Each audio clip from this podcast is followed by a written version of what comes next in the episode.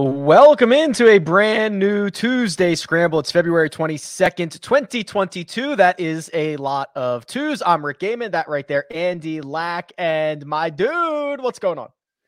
Not much, man. Uh, excited to be here. Uh, it feels like it's been a while. It's a long uh, weekend uh, at Riviera, but I am excited for the Honda Classic. I think this is a really fun and interesting tournament. Yeah, we are going to recap the Genesis just for a bit. We're going to do a lot of previewing of the Honda Classic. We will get to our props. We will get to head to head matchups. We will talk one and done. We'll do all that fun stuff. And we are, of course, presented by Prize Picks. Uh, we're going to do an entire segment on this, but they've got hole by hole scoring, they've got bear trap scoring. There's just a lot happening. If you want to sign up, the code you're looking for is Rick. It's a 100% instant deposit match up to $100. But Andy, shall we start with the Genesis? Shall we start with Joaquin Niemann going wire to wire at one of the bigger events of the year? Yeah, I mean it was it was such an incredible performance. I um I think the thing about Niemann that always has my attention is he's so much younger than I think, right? Like he's younger than all yeah. those guys like Scheffler and Zalatoris and even guys like Sahith, he's younger than. Um, but he's been playing on the PGA Tour right for so long, and he got that early win at the Greenbrier, and then I don't want to say slowed down, but he didn't win for a while, right? And he lost in that playoff last year at uh, uh, Detroit Golf Club Rocket Mortgage, where he didn't make a bogey until the playoff hole. And it feels like he kind of got lost in that conversation a little bit, where he wasn't getting mentioned uh, with the Zalatorises and the Schefflers. And now I think you have to. I mean, he has firmly entered the chat. Yeah. So, geez, we've been on a run here, right? It's been like Luke List, um, Scotty Scheffler, Joaquin Niemann, all these guys who are like, hey, go out and get a win, go get your first win or get your second win after a long period of time. Go like you need a win. It was, feels like we've been rattling these off the last couple of weeks. Yeah, it, it it sure. I mean, a lot of guys that we thought, a lot of guys that were kind of like darlings in the fantasy community that guys yeah. like me and you talk about every week, like Luke List, uh, big stat model guys and stuff like that. So we'll see if we can keep it going uh, with uh, the Honda this week and see if there's this is a very strange tournament. So we'll see. But I think my question for you about Niemann is um, where does where does he stack up now? Is he is he winning a tournament like Riviera? Does that put you ahead of guys in your opinion like Scheffler and Wolff, who haven't won a tournament as big as this one, but they've also been in the mix in majors or like even Hovland, Hovland hasn't won a tournament even remotely as big as what Niemann just did. It's interesting, right? Because I don't necessarily think winning this specific event is some type of springboard. It's obviously incredibly impressive, but um, I feel for Niemann specifically, kind of the same way I felt before, which is he's going to be volatile, still very, very young. His swing, Andy, unlike a lot of other swings on the PGA Tour, and I think that he is kind of a streaky golfer, and he might rattle off a couple of victories in a short period of time, and he might go through long stretches. I do not consider him to be a consistent guy, but I absolutely see him as a high upside ceiling guy. What's the best Niemann's ever done in a major? I can look that I can look that up really quickly. Um, I looked too. it up. Uh, yeah, look it up for me. But I believe it's like a T thirty or T twenty something at like the U.S. Open a couple of years ago. His major championship record, I don't believe, is all that great. It's not bad. It's just not like he hasn't been in contention at a major. I don't think. My page froze for a second, but you know who? You know where I like him? Um, British like at the Open Championship, right? Because he's got kind of that low piercing ball flight. Yeah. Yeah, that would yeah. be interesting. Here's his major championship. So T23 at the US Open in 2020. That's his best result. Um, he's missed the cut in what is that? Five of his like 10 or 12 starts, a bunch of, you know, last year he actually made the cut in all four major championships, but it was T40, T30, T31, T59. So um, that that's kind of how we start to separate guys, right? Now that you've got that second victory on the PGA Tour, especially a big one like this, uh, if he goes out, gets a third regular PGA Tour victory or something like that, we're going to start wondering where the performances are in major championships. And that's a gift and a curse, Andy, because we don't ask that of guys that are of lesser caliber. Yeah, I would agree with that. I think that's a fair take. The other thing that's interesting to me is um, Cameron Young. Like, was there ever a week like I, to for Cameron Young to do something like that at Riviera on a weekend and not be the prevailing story coming out of it is kind of crazy to me. But man, he's another guy that can really play. Hits the ball a mile.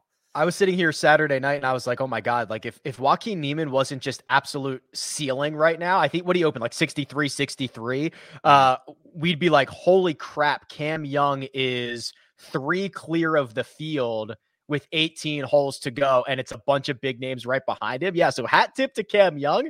Uh, played well, played in the final group. I mean, was was awesome. But yeah, how is he? He's not he's not the story, which is kind of wild. He's not the story. If anything, I think Morikawa maybe uh, coming out of that week is is more pertinent on people's minds. Which, man, he like is there anyone more dangerous like to have in your rear view mirror? I mean, it's kind of it feels like he just when he gets a taste of it, he he just closes, right? And he he obviously didn't get it done this time, but once he started making putts and chipping in, like I was surprised that he missed that. I don't know if it was like a nine footer on 18. It really felt like he was picking up momentum. If the tournament went maybe three holes longer, I, I think Morikawa would have won. Well, and that would have that would have gone that would have been birdie, birdie, birdie on 16, 17, and 18 for I think the second straight day. He closed Saturday birdieing 16, 17, and 18. He birdied 16 and 17 on Sunday, has a look on it, look at it on 18. That would have been like, yeah, a lot of pressure to put on Joaquin Niemann. And you're right. I think if they play like two or three more holes, we might be talking about Morikawa with another win. Yeah, I man, he he just I was a little disappointed that we didn't see more from a guy like Justin Thomas over the weekend, right? Like this is the second time where uh because the same thing happened at Torrey Pines. JT got in great position uh heading into the weekend, both weeks at Torrey Pines and Genesis. Like he was JT was plus 380 heading into the weekend of the Genesis this week, right? Like his odds were better than Cameron Young. He was yeah. the guy that was directly in Niemann's rearview mirror, and he kind of stopped and started a little bit. Uh, and I guess the putter was a little bit better, but yeah, my I kind of was thinking about JT a lot recently because I feel like he's close, but at the same time, um, not able to get that one low one over the weekend.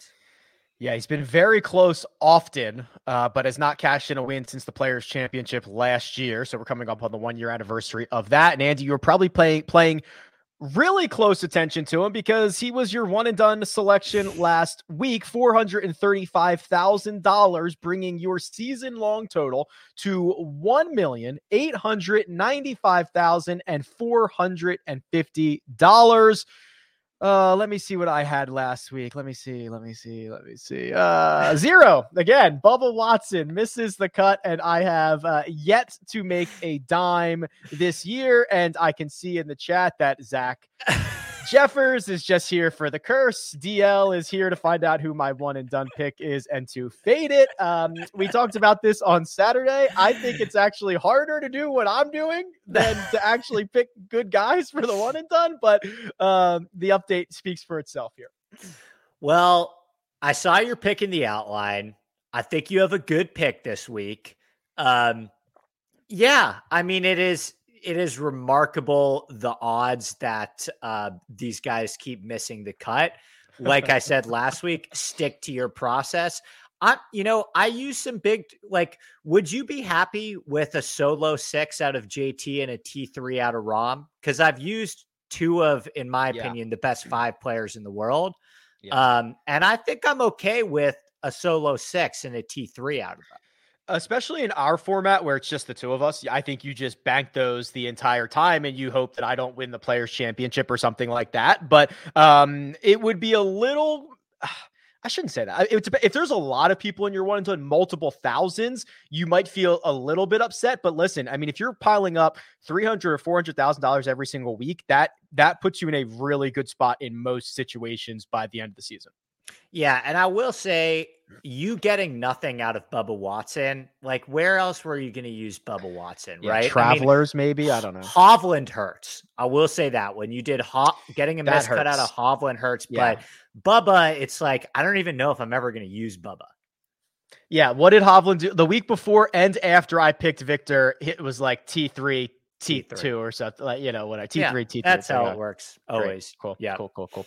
Um, okay. Also, very exciting news. Uh, you, my friend Andy, are coming on my podcast, 300 Yards to Unknown, this week. Which, by the way, do you like this? Sh- I've got the I've got the shirt made up, the 300 Yards to Unknown shirt. Um, I love that. Which is going to be great because I'll be in studio at the Win, and you and I are going to deep dive the Saudi stuff, which has been changing drastically. We're going to talk about how we got here, where we stand now, and is it dead or what are we looking for in the future? So I'm very excited about that. We're just going to do because it deserves a deep dive. There's so much going on. It's quite confusing, honestly. I'm super excited for that too. I think it's fascinating. I can't tell if this story is underreported. I can't tell what the appetite is for this between like regular golf fans. I I I, I don't really know if this is something people care about. It's certainly something I care about. So I'm excited to talk more with it about you because I think it's absolutely fascinating what's happening right now. And part of the time, I'm like, how is this not a bigger deal? Yeah, I think maybe one of the most popular golfers to ever play the game eh, it was in charge of a coup attempt to create another organization. Like it, it's it's fascinating. It really is fascinating when you dive into the. T- I was writing out the timeline for for our outline for the show, and I was like, "Holy crap! Is all of did all of this stuff really happen?" So, um, yeah, it'll be exciting. I think we're gonna. So we're definitely gonna record it on Thursday, and it'll probably be out later that afternoon. So I'm looking forward to it. Can you think of a more ideal situation for Netflix? Right for this to happen, right? Like I, I could not think, and, and I hope they utilize that stuff. Like I hope they I hope they have a storyline on it because I mean, it has been asked every single presser for every golfer they've been asked about, about their thoughts about the new league. So I hope there is a lot of stuff on it in the in the Netflix doc. It'd yeah. be great. Yeah. Well, tune into our our Thursday show for an extensive extensive deep dive on that. I'm super excited to uh to chat with you more about it. Yeah, should be a blast. We'll dive into that, but we're going to dive into the Honda Classic on the other side. We're going to take a quick break and hear a word from our partners. Andy, hit it. Remember, Andy Lack is not only the co host of The Scramble, but also produces his own show, the Inside Golf Podcast. It's available twice a week, focusing on course breakdowns, DFS, and betting strategies for every PGA Tour event. Admittedly, I was drawn to Andy for his data driven approach, which you'll find on his Sunday shows as he breaks down the field, but I'm even more impressed by his passion for course architecture, which offers a different perspective of our great game. Mix those two together with insightful and humorous guests who don't take themselves too seriously, and you've got a recipe for a great podcast. Follow Inside Golf on Twitter and download Inside Golf wherever you download podcasts. The Honda Classic, the first leg of the Florida Swing. It is here, and we've got a couple of big events coming up, but we're going to start here at PGA National. And Andy, your uh, podcast earlier in the week, it came out on Sunday, was fascinating. You always have great insight on the golf course. So, why don't you give us an idea of the tough test that these players are going to be facing this week? Yeah, I think this is a super interesting course. I mean, there's water everywhere, right? I believe there's 26 individual water hazards, and water comes into play on 15 holes, often on the approach shot and off the tee as well. So, what I think is interesting about this course is you actually have a situation where this course plays closer to a major championship than most of the courses we see on the regular PGA Tour schedule. Now, a lot of that is because of the water. A lot of that is because of the wind. It's the usually wind, very yeah. windy there, right? And a lot of that is because of the firm and fast conditions as well. So this is a rare opportunity on the PGA Tour where I don't think the winning score has been anything lower than minus 12 in the last uh, 10 years. And I think it usually hovers around that six, seven, eight, nine, 10 mark, which I don't know. I wonder if that's maybe if it's the schedule spot or players are just players have too much of an ego to go to a course hmm. where they're writing down bigger numbers part of the time. But it's a really interesting week where we get a really difficult, difficult test of golf that you generally only see at major championships, but not a great field. So where does that kind of leave us is kind of the interesting uh, thing to think about when thinking about it from a betting perspective.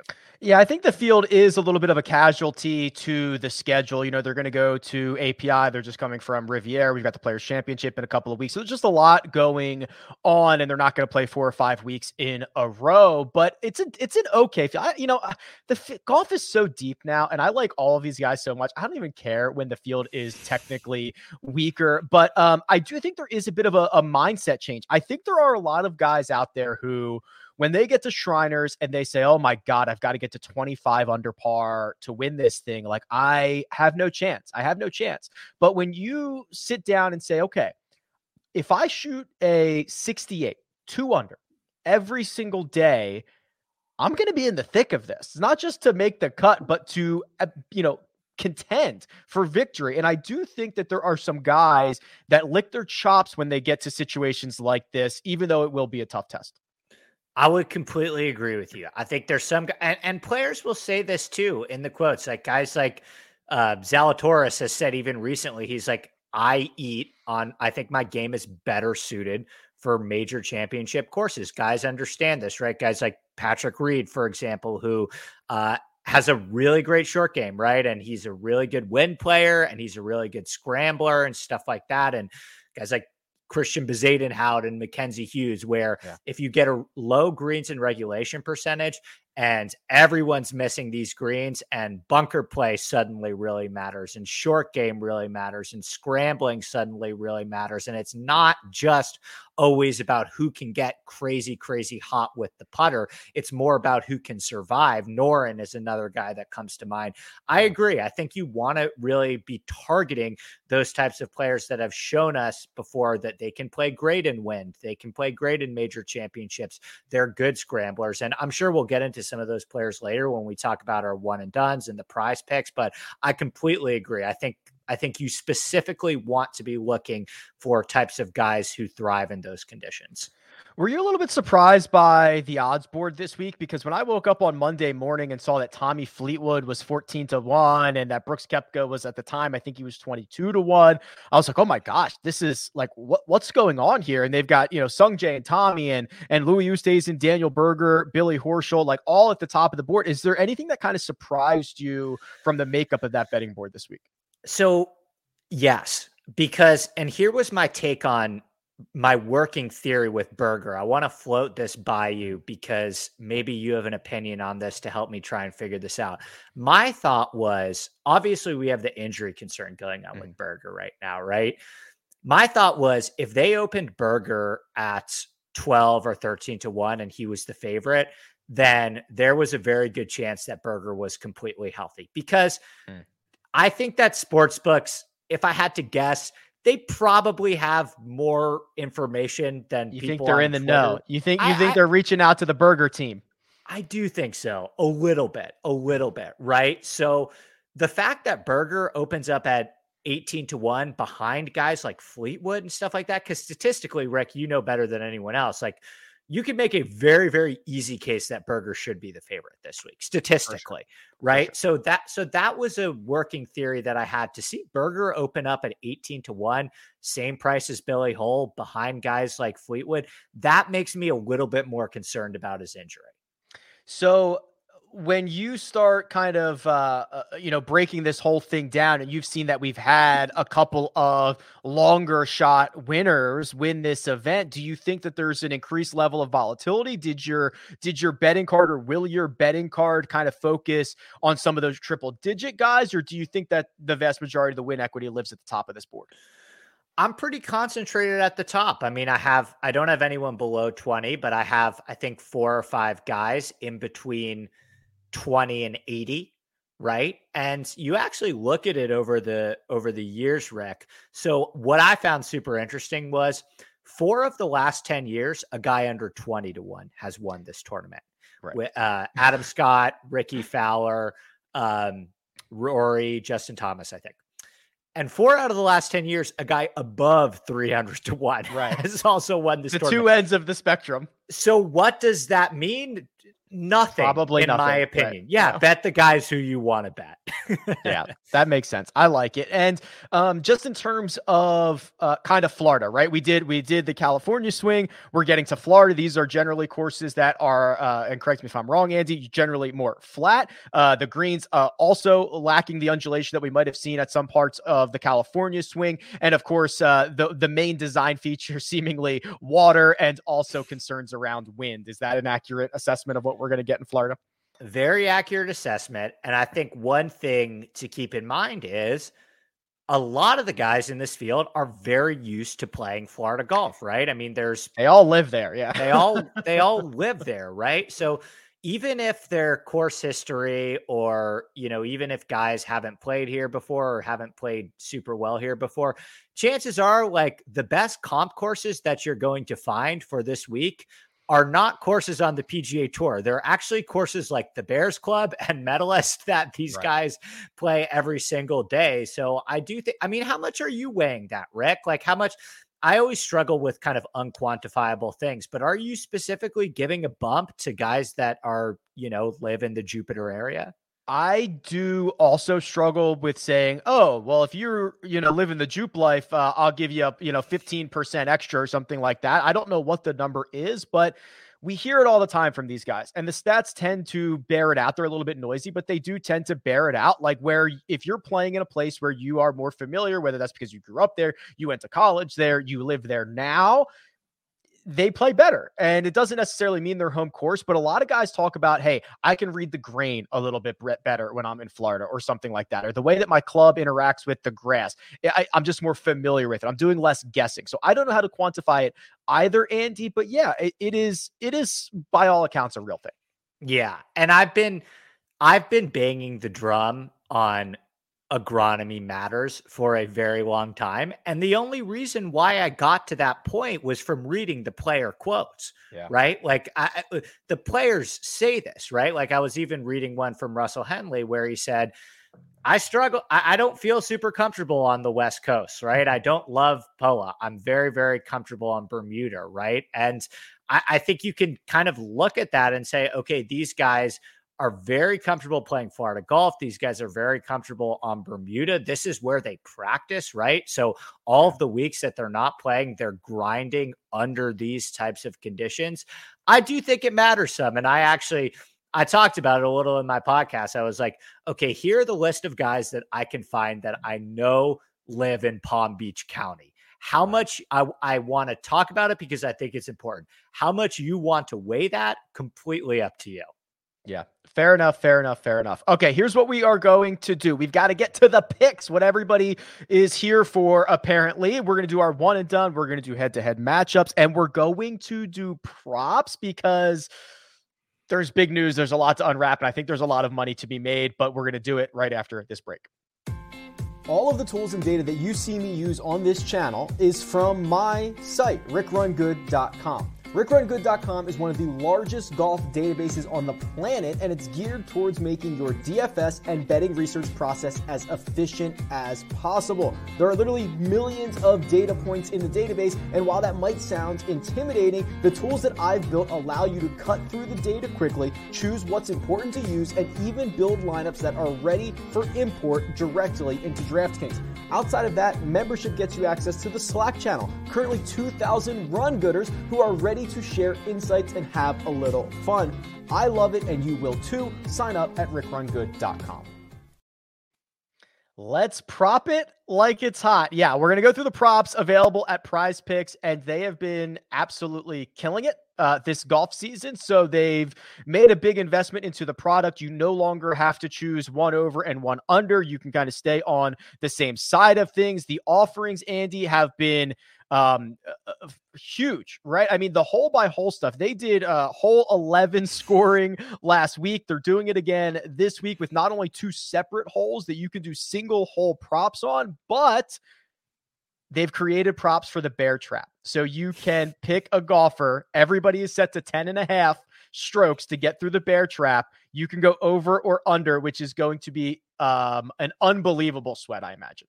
Yeah. And we have specific bear trap data, right? So you can look at, yeah, we you can look at guys who over the years have been really, really good on this stretch of holes and who have been terrible. Off the top of my head, it's like Ryan Palmer's been the worst, right? Russell Knox has been the best. Um, so that is, I believe, in terms, uh, I think that's total. Uh, yes, to uh, total score to par. I believe that is correct. And Ryan Palmer's just like dumped a million balls into the drink and all that good stuff. So uh, I'll I'll sh- I'll show you in a second um, a a spreadsheet that I have. But the the low key awesome thing about this, and this is really smart by by Prize Picks the featured holes, like the PGA Tour live coverage, uh, 15 and 17, the two par threes that are in the bear trap, they're both featured holes. And I imagine they're going to show a lot of 16 as well. So you're not only going to be able to make the props, you're going to be able to watch them, which to me is like the main reason most of the people do this, right? Like if I bet something on Ryan Palmer or I have in my DraftKings lineup, like I want to see his shots. And the fact that they chose a way to make sure we can see the shots is like, like I cannot wait to just fire up featured holes and have at this. Very smart, right? This is yeah. the future. This is something that we've talked about a bunch before on this show. Is like, how can we line these up to service the needs of people like us as the gambling right. and fantasy industry continues to grow? And I think what Prize Picks is doing is really smart, right? We've talked about this before too, Rick, where you know, anytime a course has some character is yes. really good for the PGA Tour, right? Is really yes. good for that tournament. And what is the character of the Honda Classic, right? It's the bear trap. It's the fact that this course is super, super hard. And everyone knows this, and everyone's afraid of the bear trap and how difficult it is. Lean into that, right? Like lean into that. That's what every uh that's what everyone should be doing. Highly recommend you use the code Rick uh, if you want to sign up and play and join because it's been awesome. And you know what this is really setting up for, Andy? Like, imagine, uh, like, I'll guarantee it right now. There will be an Amen Corner prop, yeah. right? Which is just oh, going oh, yeah. to be absolutely perfect. Again, it aligns with the stream. Um, no better time, and it, you know it resolves itself in what forty five minutes, whatever it takes to play those three holes, thirty minutes. Yeah, so it, it's it's going to be special. I'm I'm I'm loving what's what's coming out of Prize Picks right now. Probably a 17th hole at Sawgrass too, right? Oh, I imagine. Yeah, yeah. See, see all these holes so that too. have like a a uh, iconic hole or iconic stretch of holes, like it makes too much sense to to just fire those up as props. Yeah, I would agree let's i'm actually going to start with mine because we're talking about the bear trap okay. so uh mina share my screen here it's got my here we go so i've compiled the data for and i am actually going to email this out in my newsletter uh hopefully today with all of the golfers that are available on prize picks and all of the times they've gone through the bear trap andy so it's par three par four par three and there's a couple of things worth noting let me see if i can scroll down a little there we go um Rickie Fowler has played the bear trap 20 different times. He has gone under 10 and a half. So basically playing it in par or better 85% of the time. On the flip side, Patrick Reed's only gone through it four times, has never played it at par or better. First, let's start with this, Andy. Do you think this matters, right? Do you think that this is predictive information or do you think it is a bit reactive? Loaded question, Rick. Uh, predictive. I don't know if predictive is the right word. I okay. do think that I, I, do think that certain players, um, these are specific holes, and certain holes um, can fit a player's eye based on shot shape. And when right. you're dealing with 20 plus rounds of data, um, I think that is a large enough sample size to say, okay, this hole specifically fits a player's eye. So Predictive, I'm not sure because once you get into the word predictive, you're also sure. dealing with all these other variables, which is like, listen, when Rickie played the bear trap, he was a different player than Rickie is right now. So maybe sure. so maybe Rickie stood on the 16th tee and that was when Rickie was one of the best 30 iron players in the world and he said, "Okay, I hit my 7 iron really really good right now." Rickie may not be that guy right now. So I think predictive, I'm not so sure about predictive, but I do think there's something to it. I think you should look at it. Okay, well, this leads me into my first prop, which is Alex Noren to go through the bear trap in under 10 and a half for round one. And if you look at the numbers, he's played the bear trap 10 different times. On eight occasions, he has gone under. He is also, believe it or not, Andy, 12th in par three scoring this year, which I think makes sense because like par three, if you make a par on a par three, you're doing very well, right? Uh, on the PGA yeah. Tour, these guys make their hay on the fives and the fours. Uh, a, a, a, three scoring average on the par threes is really, really good. And he's kind of that grinder, right? If he misses the green, I trust him to get up and down. I think when you're playing hard holes like this, and it's kind of bared out by the 10 trips through the bear trap, I, I think he's up for the challenge. Yeah, hundred percent. I bet Alex Noren this week, so cool. give me yeah, all cool. the Alex Noren everywhere. He is a Bears Club guy. He will be sleeping in his home bed. I actually have one of the guys that I play out here in California with play some golf with Noren down at the Bears Club in Florida in the wintertime. Lives on the range, Rick. Like mm. literally sleeps there. Yeah, um, grinder. He is an absolute grinder. And so I think this is kind of the perfect setup for him this week. Like Noren's the type of player, Rick, where our players are going to hit it in the water this week, right? Like there's too many landmines. If Noren hits his opening tee shot in the water, I trust him to rebound. I completely agree with you. Um, so Noren under 10 and a half round one. That will be my first uh, prize picks prop for this week. Andy, why don't we move on to your first for this week? So I've just been loving these greens and regulations ones, Rick, and I try and do some I try and do some different ones, but I just there were two greens and regulation ones that really caught my attention. It's just a math equation, right? So Billy Horschel, let's start with him. He's 112th in this field in strokes gain approach. He's lost 12.4 strokes on approach this year through four tournaments. And PGA National has a greens and regulation percentage of just under 59%. Mm.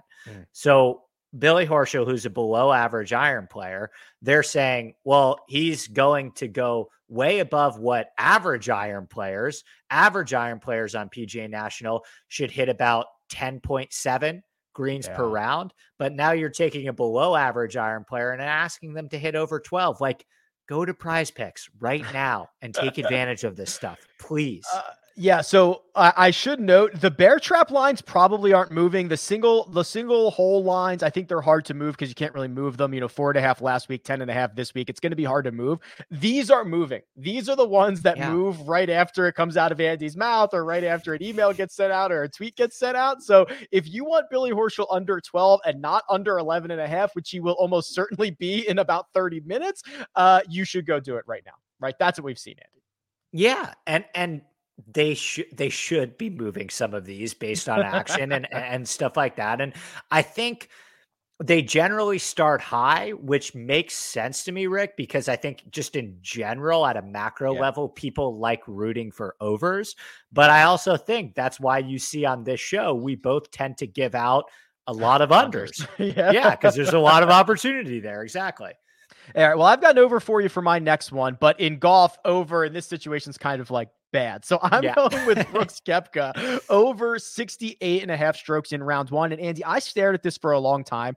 I'll be the first to admit I have no idea what version of Brooks Koepka we are going to get this week. I don't know what version we're going to get from him from day to day. But the way that I kind of looked at this is to get beat on this, you know, a 68 is likely going to be about three strokes better than the field when this scoring average comes out probably around 71 or something like that, like we've seen historically. And he's only gained three strokes on the field three times in the 20 rounds that he's played around PGA National. So I'm willing to just kind of embrace the, the volatility of, of Brooks Koepka, say, go out and try to gain three shots on the field in round one. I don't think you can do it, but man, um, no outcome would be all that surprising for me this week. I have I am so lost with Brooks Rick at this point. Like I can't think of a player that I've gotten wrong more consistently than Brooks. Yeah. Um, I'm with you. I, I don't I don't really know what to make of him either, but I think it's a pretty safe bet to assume that his game is still not great right now and and especially you know when you factor in the long-term scoring average of how this course plays i think that number's too low Andy, we've got uh, Billy Horschel under 12 greens in regulation. We've got Brooks Koepka over 68.5 in round one. We've got Alex Noren going through the bear trap in under 10 and a half strokes. Round us out with your final prop for this week. Okay, so I went back to the well with the greens and regulations one because, again, I think these are too high, and I think all of our listeners should use promo code Rick right now and bet these. But I, I looked at Gary Woodland under 12 greens in regulation, right? And I like Gary Woodland as a player a lot. I, I've been banging the drum that he's going to have a resurgent season.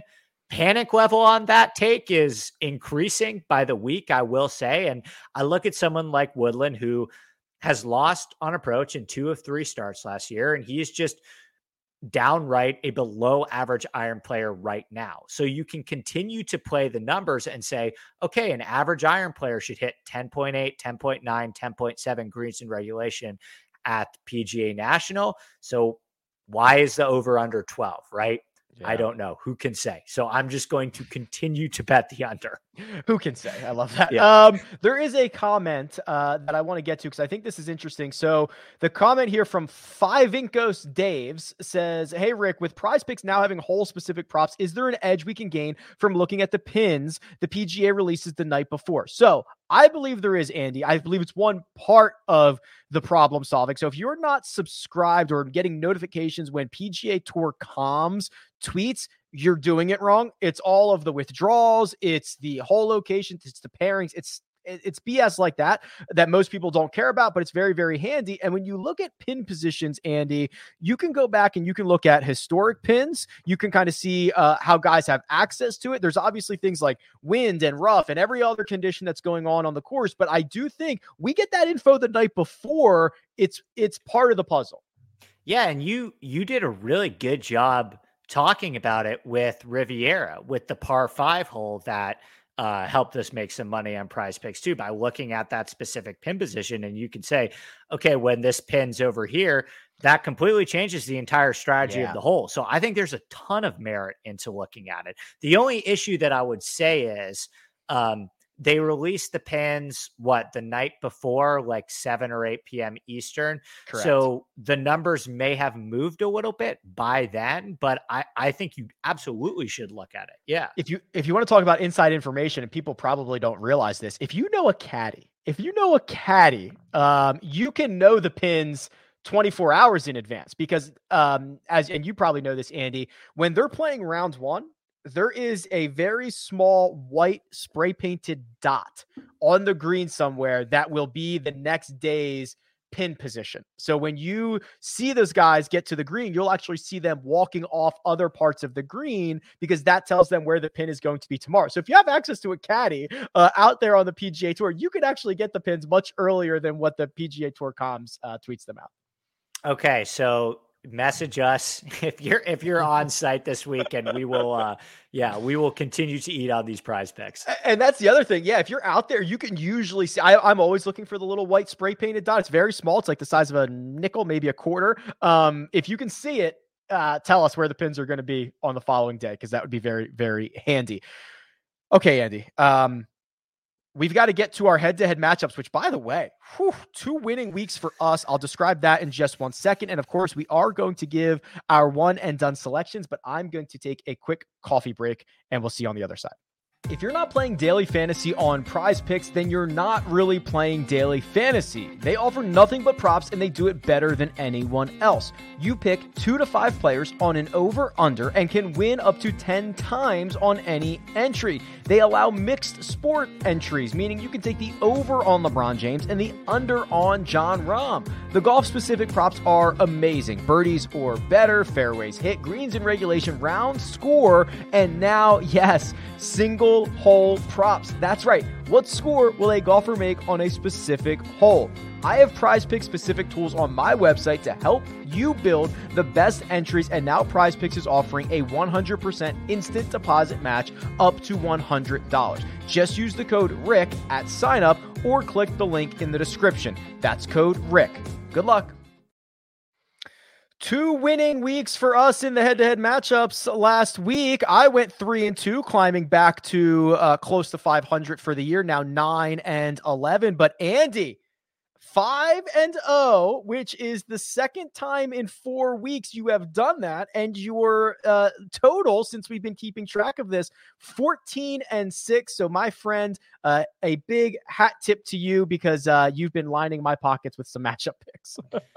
yeah, so one thing that I've always said, Rick, is that we are both like we're both in the content business where we do a bunch of shows and I think what people really care about on Twitter for the most part is talking about outrights, right? Like mm-hmm. outrights. Mm-hmm. That's typically what I tend to talk about on my show. We go through the betting board and and look at everyone's outrights numbers. But if you ask like professional gamblers how they make money betting off of golf and how they build a bankroll long term it's all through these matchups and I've had a ton of success betting matchups. I know they aren't as sexy as the outrights, but I really think there's a huge opportunity there if you're willing to take them. I know the scores aren't as big, but I'm really glad we've integrated them as a part of the show because it's a part of my process every single week.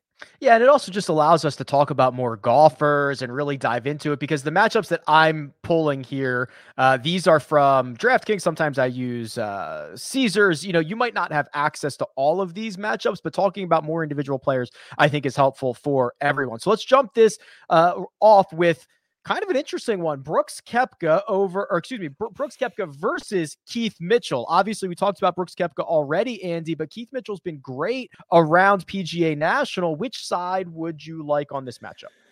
I'm going to go with Keith Mitchell. I really like Keith Mitchell this week. Obviously, he's a former winner here, so we know he could do it on this course. And Keith Mitchell's just playing some really, really good golf right now. Um, like he he's been he was lingering in Phoenix. The ball striking's been excellent. I look at Keith Mitchell's game and I think, what is Keith Mitchell's biggest weakness? Historically it's been irons and that's mm. what he's really starting to turn around lately so i love a guy like keith mitchell who I think is really starting to figure out the weakest point of his game and now returns to a course that he's already experienced loads of success at. Yeah, I'm with you on Keith Mitchell. One of the ways to get in trouble around PGA Nationals, you hit it in the water. You can do that on your tee shot. You can do it on your approach shot. Keith Mitchell is phenomenal off the tee and has been for a while. And as Andy indicates, uh, the approach play coming around. And of course, the victory here certainly goes a long way. So I'm with you there. Keith Mitchell for both Andy and I over Brooks Koepka. Sungjae Im versus Tommy Fleetwood. I'll go first. I'll go with Sungjae. I think pretty objectively, he's best player in the field. Yeah, Daniel Berger, maybe, but like the best situation with what he's done around PGA National, the way he's playing right now. Um, I don't, again, Tommy Fleetwood has been much better than I think people want to give him credit for because his European tour stuff has been pretty good recently, going back to a place that he's had uh, awesome, awesome results at. But I, I'm just slow to buy Tommy Fleetwood at the moment. I'll go with Sungjae here. Very fair. I think the you know, not fav- factoring in odds, Sungjae makes the most sense. I'm going to zag a little bit here. I think probably if they they made this matchup, Fleetwood would be like plus 120 or plus 125 or something like that. I'm gonna I'm gonna go with. Do you have it up? I'm gonna pull it up. Yeah. Okay, so I'm gonna go with Fleetwood because. I mean, he's been great at the Honda Classic, right? He he's had uh, he's almost won here before, and he's you're right. He's playing better in Europe than people want to think. We just we don't look at European data as much, but he's been hitting the ball really, really well in Europe. And I think we have an opportunity here where Fleetwood gets to a course where it's a little bit harder, it's a little bit windier. I look at what Fleetwood has done at places like Shinnecock and Royal Portrush, and I I just think this kind of plays right into his hands. And I one thing I always look at, Rick, the last thing I'll say in Fleetwood his odds are really low this week. Like on yeah. DraftKings, he's like 14 to 1. And so in my opinion, that's Book saying, "Hey, we're we're good on your Tommy Fleetwood action this week. Like mm. we take that action somewhere else, bet someone else, but like we don't need your Fleetwood action. So I'm going to roll the dice with Fleetwood this week. Sungjae Im is minus 140, which I'm pretty sure was minus 120 when I pulled this. I swear it was minus 120. I'd have to, I'd have to go back and maybe look at the movement here, but I'm pretty sure there's steam coming in on Sung Sungjae here. Tommy Fleetwood plus 115. Uh, next up, Patrick Reed versus Rickie Fowler.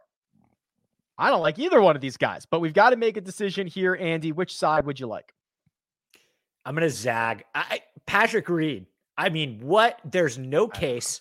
There's, There's no, no, case, case for either him. of these guys, is there? Yeah, there's no case for either of these guys. What I will say about Patrick Reed is, um, on paper, I really like this course for him. Right? I think Patrick Reed is at his best when it's windy, difficult conditions. Right? Um, you know, and this is a weaker field. So I look at when is when is the only time that Patrick Reed has played good golf over the last six months. Bermuda, right? Where he almost won the Bermuda. That's another Yeah. Bermuda course. Um, firm and fast, super, super windy conditions, and a weak field. So I just like a situation where it's going to be a yuck it up week. Even the best ball strikers are going to hit the ball in the water. And suddenly you glance up at the leaderboard and it's like, oh, yeah, of course Patrick Reed is T7 right now. He's the best scrambler in this field and the best player in this field in difficult scoring conditions over a large sample size. So I'm going to roll the dice with Patrick Reed. I feel terrible about it. And I'll roll the dice with Rickie Fowler, and I feel terrible about it as well. Yeah, I mean, there's there's uh, the the recent form, or I should say, long term form. It's been basically 18 months, two years since we've seen kind of good Rickie, but he's won here before. Um, you know, he's got a runner up finish. He's got a lot of great finishes at the Honda Classic. Again, he plays the bear trap very well. Is it because it fits his eye? I hope so, and I hope it's not just because he was a better player the 20 other times that he went through the bear trap. So um I'll take Rickie. As you mentioned, I'm not comfortable with it. Yeah. Yeah. How can you be? How can you be? Denny McCarthy versus Lee Westwood. I'll spoil it. You and I are both on the same page. Which side are we going to?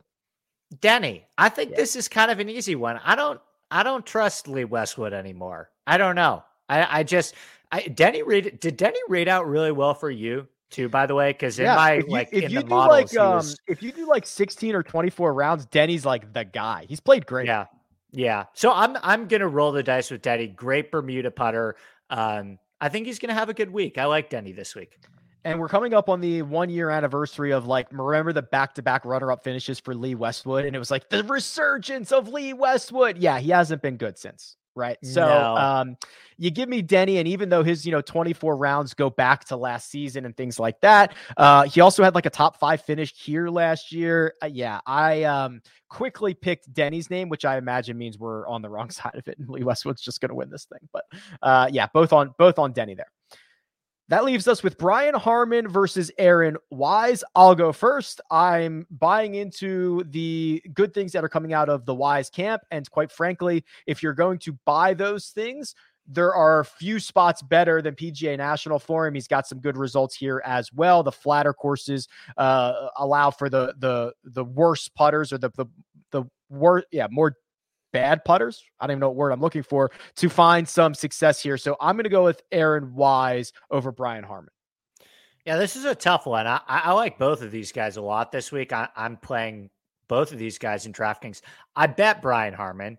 Um, so I'm going to ride with Harman. Um, he has been hitting the ball. He, he had this like terrible ball striking run for like six months. And then suddenly he started to get it going again at the beginning of this season. And surprisingly, the only thing that Harman really hasn't had working that well is the putter. And Harman is a really good Bermuda putter.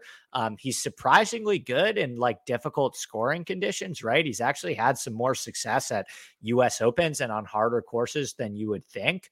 Um, pretty decent wind player, too. He hits like a very low piercing draw um, that I think should play well in the wind. So I'll take Harman, but I like both of these guys. These are this is these are tough ones. Producer Mina doing fantastic work as always. As she always does. Andy, that leaves us with one Oh, final thing to do. It's our one and done selections. As indicated, you are like $1.7 million in the clear, and you have an opportunity to add to that lead this week. So, as our leader, You get to lead us off.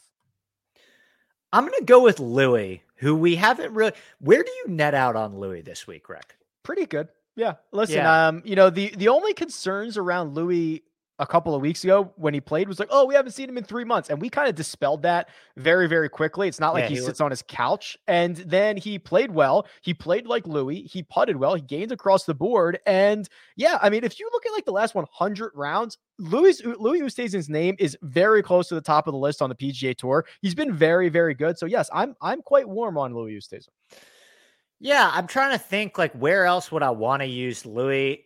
I- don't know if I want to use Louis at majors. Obviously, you can make that case, but I still think I would like rather use there's some other guys I would rather use ahead of him at, at majors still. And I think we have the rare opportunity this week with Louis where how often ever do we get major championship courses and major championship conditions with a bad field? That's true. Right. So perfect Yeah. perfect type of course for Louis Oosthuizen, except Good he's point. not having to beat Morikawa and Rahm and Hovland and Cantlay and all those guys. So I think this is kind of the perfect spot to deploy Louis. That's actually a really fascinating point you just made. Yeah, I think it is a good spot as well. Okay. Here's the fade of the week for all you people who have joined just for this moment. Uh, to hopefully end my streak of six consecutive missed cuts and to hopefully add another dollar to my total, I am going with Billy Horschel, which I'm not a big Billy guy, but I think his metrics are better than people want to give him credit for. There's also kind of a weird thing where I don't know. Like, listen, I'm getting a top five guy in the betting odds that I'm really not going to play anywhere else outside of maybe Zurich if we do that and he gets like Sam Burns or somebody again. But like, I have little reason to save Billy. He's like 18 to 1. I think I just have to do it and hope to God he plays the weekend. Billy's a good pick. It makes sense. It's a similar thing with Louis, right? It's like, where else are you going to use Billy Horschel, right? Like maybe the Wyndham, maybe the probably still not the match play, right? I guess maybe Oh, Zurich. what are the chances he goes back to back, right? yeah. So I, I really like the pick. I think it's a sound pick. He's been playing really good golf lately. He was in the mix at Torrey. He came out of Yeah, nowhere in. Phoenix. Yeah, he's been really good. So I feel good about it for you. This is the week. I think this is the you can't go seven in a row, right? No. Although I think I thought that last week as well. Um, okay, Andy. Any final thoughts for Honda or anything else before we get out of here? I don't think so, man. I'm excited for this tournament. I'm kind of even more excited to talk more Saudi stuff with you later in the week. So Yes. definitely look out for that podcast later this week.